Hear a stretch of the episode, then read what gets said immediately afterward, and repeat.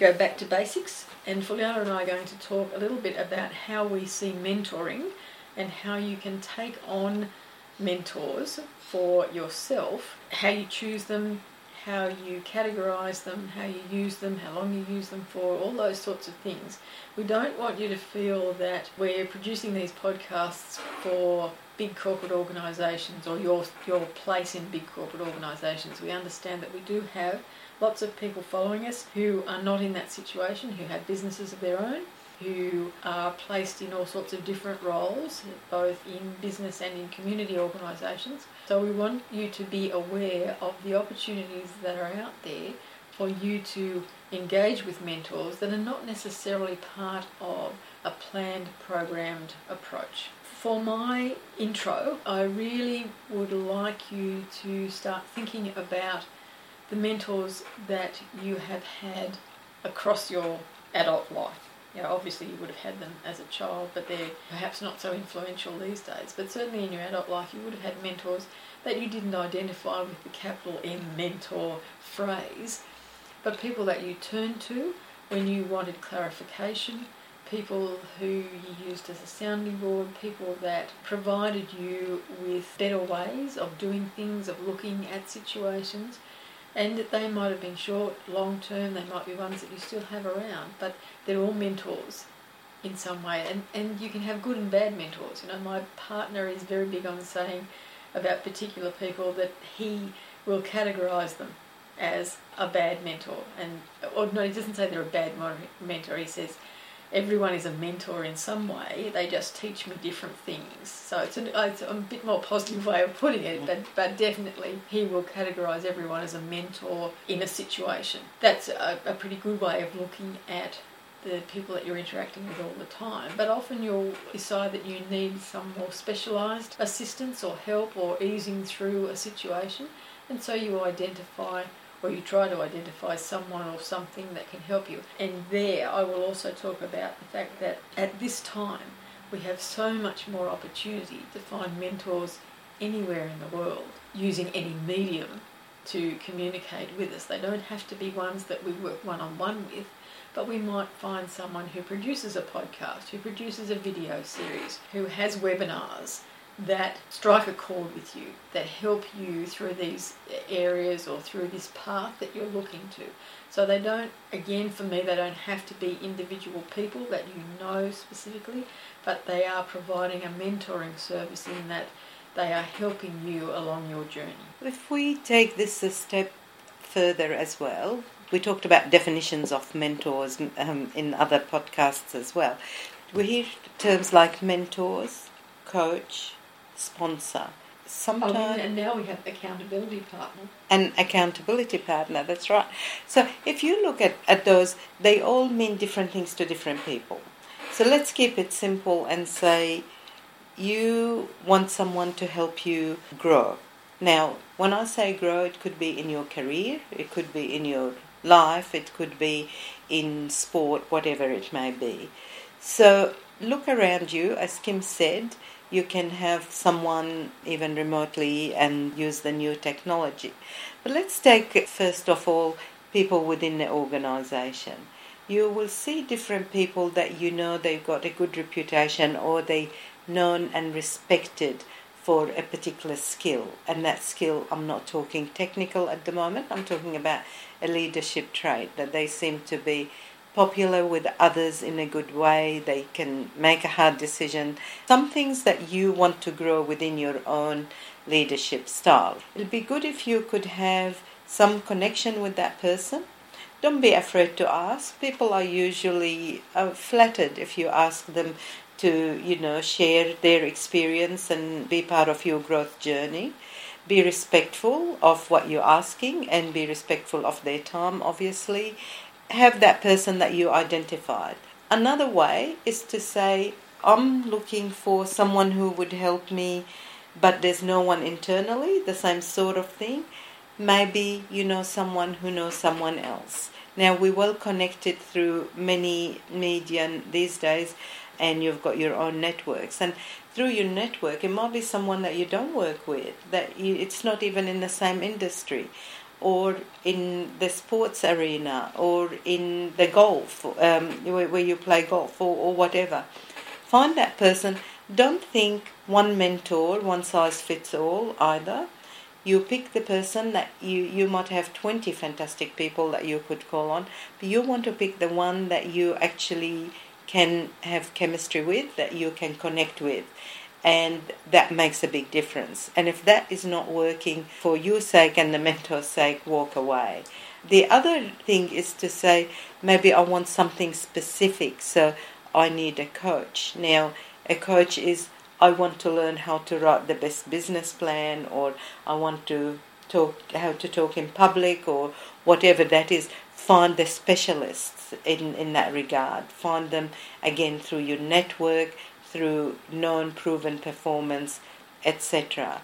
A sponsor, however, is someone that can be there and they will champion your work, they will encourage you.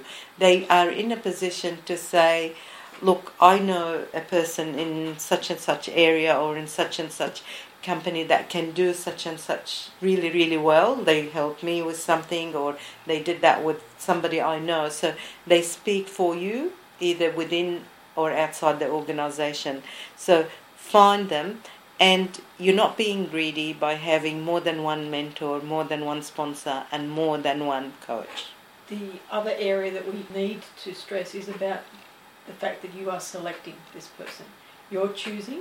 It's not the case where you identify that you would benefit from having a mentor and then you look online or you seek out another person and the fact that, that someone's been recommended to you or an organisation, a, a, mentoring group says, you know, we'll find you the right person, you're still the one that's making the selection. You're still the one that needs the to have the right fit, the right mix of qualities and interaction and communication and all of those things. So you need to be clear about what you want from the mentoring situation and then go out and select accordingly and remember that you're always in the driving seat. And I think it's really a good idea to have more than one because it, it makes you focus less on getting all of the answers from one place. Which leads me then to reminding you that a mentor is not someone who's going to tell you what to do. They're not going to have all the answers for you. They're the things that you need to work out yourself. But they might well be able to show you a path that will help you to find those answers and be a sounding board for when you think you've found the answers and you just want to talk it through being clear not only about what you want from a mentor, but what you think you will gain by the mentor experience is important in the selection process. That's a good point about the mentor giving you all the answers. The other one, don't pick just a fan, someone who will agree with you and tell you what you want to hear. That's not really gonna cut it because at the end of the day, you want someone, for example, as we said, there's someone you thinking aloud with. So you are thinking aloud and you say, look, I had this situation where I had an interaction with someone, I had a very unpleasant day, and this is how it went. And you want the person at the end of it say, in some cases, if that was appropriate, that the way you spoke or the way you handled it or the way you reacted, you might want to think about another strategy for next time. In other words, the way you handled it wasn't the best way. No matter how angry or upset you are, the person is not there just to comfort you.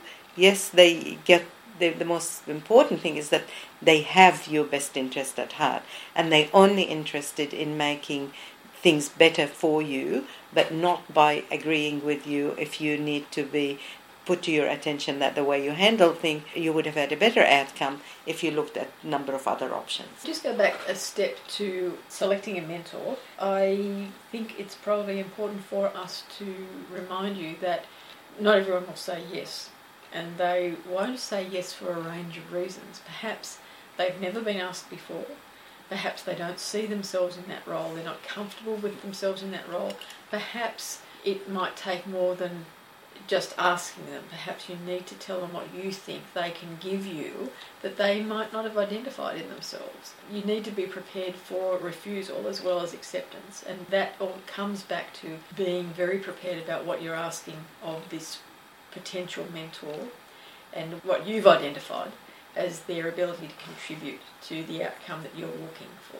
how do you know then, let's say you, you've done all of that and you got the mentor and things were going all right. How do you know when that's it? It served its purpose, it's enough. I think you both can, but if you're looking at traditionally, you know, some some mentoring relationship formally goes for 6 to 12 months and then after that becomes a different relationship or it just becomes I see you when I see you. Don't hang on to that as a dependence and don't continue going over round and round in circles once you reach somewhere.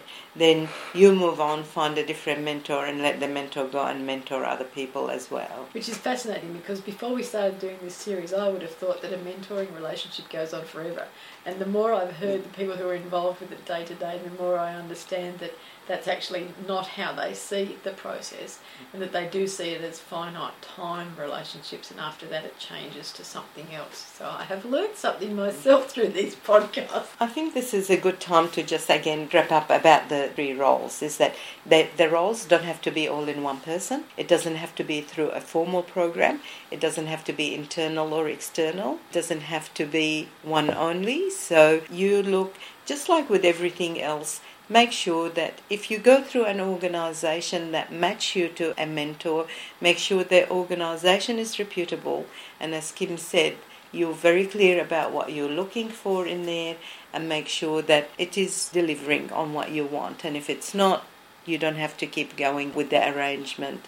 But if you're doing things remotely, again, be careful about the claims of people. In most cases, like in, in Kim and in my case, we are just sharing our own thoughts and experiences. We're not trying to be gurus on any topic.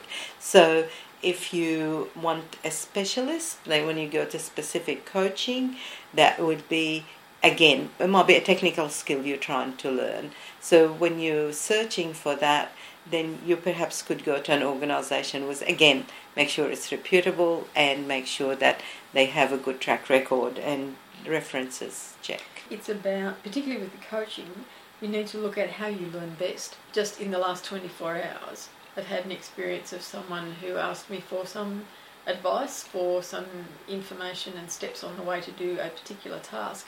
And I thought that the return for both of us in me putting down on paper or in an email how that this task should be carried out was going to be too labour intensive and not the right way for this person to learn. You know, the, essentially, they were asking for instructions, and I know from my interaction with them that the best way they learn is not by the written instruction, but it's by actually seeing something being done. So I resorted to YouTube, and I looked it up on YouTube, and, and in my response, I just said, look, basically all you need are these tools, but to actually see how it's done, go to YouTube, search for this. And the response I got back was, I had never thought of that. I had never thought of going there to look for it, and yes, they do have everything, and I'll come back to you if I have any specific technical issues that I need addressed. So that was a good resolution without me having to be too hands on in that management situation. The other thing that I'd like to clarify is the difference between mentoring and having an accountability partner, because that's something new that we've introduced and I can see herself laughing on the other side of the table here because that's something that she does, so she has to talk, I don't. Accountability partner. Well, okay, we're talking about senior people, particularly private run companies, small family business. In that sort of structure, there isn't really a board, there isn't anything to make that owner accountable to my experience has been is these sort of organizations they're very very very good at what they do and in fact very impressive leadership skills so how they treat their people etc so when they were talking about a potential mentor i didn't actually feel that they needed a mentor as such as they seemed to have everything covered and been in business for a long time. So what they're really looking for is someone to help them stick to their goals, that they come up with a strategy, they come up with the ideas, they come up with what's the priority, and someone to hold them accountable to, to those decisions or the goals they set, I should say. And that actually goes al- along the total spectrum of their business and life without being into a psychologist sort of situation is saying okay i want to concentrate a bit more on work and life balance or i want to have exercise so as an example you say okay so realistically how much time do you think you'll be able to to allocate to that and realistically they'll come up with a, a number you know hour whatever how are you going to do that? And it might be swimming, cycling, walking, running. Once they make that decision, then you'll say, all right, so it's in their diary every so and so, and and this is how long. And you hold them accountable to it because it was made, the decision was made. Yes, it's a priority, it is doable, and it's a realistic time in a realistic time frame and amount. So you're doing that on one hand. On the other hand, you're saying the, the person might say, What's happening to me is I'm spending far, far too much time with my people, which I do not want to diminish their relationship and their caring and their investment in my people, but I'm finding that I can only start doing my other work late at night. And so revisit that, talk it through, and say, Okay, then what's realistic without skimping on your decision how you want to be as a leader? Likewise, is it being out with their clients, which is at that level and in that sort of situation? That's mainly where the time goes and where it should go. So then, how is the work allocated and what are you doing in relation to keeping on the task? In a way, it's a bit like saying, No, I'm sorry, I will not have any excuses. You said you're going to do that. You're going to do it unless something out of the ordinary has happened. It's got to be an exception, a real exception. And I would never have thought that there would be a need for something like that. But I'm finding that according to the people who are using that service, they are and they are getting the value out of it. To me, if that works and it helps, then that's fine. So, having said that, at the space I mentioned, you think about it on where you are maybe your accountability partner could be one of your peers at work. Maybe that is a weakness of maybe it's a bit harsh to call it a weakness, but if in, it's an area where you got the right goals, but you, you need somebody to drive you because your other well meaning things like helping colleagues and will chew up your time. So you get an accountability partner. That person could be at work or outside work. It could be a peer. It could be anyone else in the organisation. So the, the concept seemed to work. And it's not someone who's just checking up on you. If you're in a situation where you are looking at your fitness and you go to the gym, that you will see that there are lots of people who go to the gym who can just go and do their exercise and leave. There are others who do their exercise and after every part of the circuit, if they're using the machines, they'll put their results into their little app or their phone or onto the machine for in some cases. And the, and so the the reporting is their accountability partner in that sense. And there are others who need a personal trainer. They need someone who checks on what they're doing, rewards them for the effort that they're putting in, but shows them the path to continue moving in the direction of the goal that they have set for themselves. So if we can see it just in that simple situation of, of a gym, then it's, it's going to be equally as important in our work situations. Well, I think we probably covered the basics of how we see mentoring and coaching and sponsorship and accountability, and I hope that that's made it a little clearer for you. I'm Kim Bailey, she's Fuliana Osborne, and this is Inside Exec thank you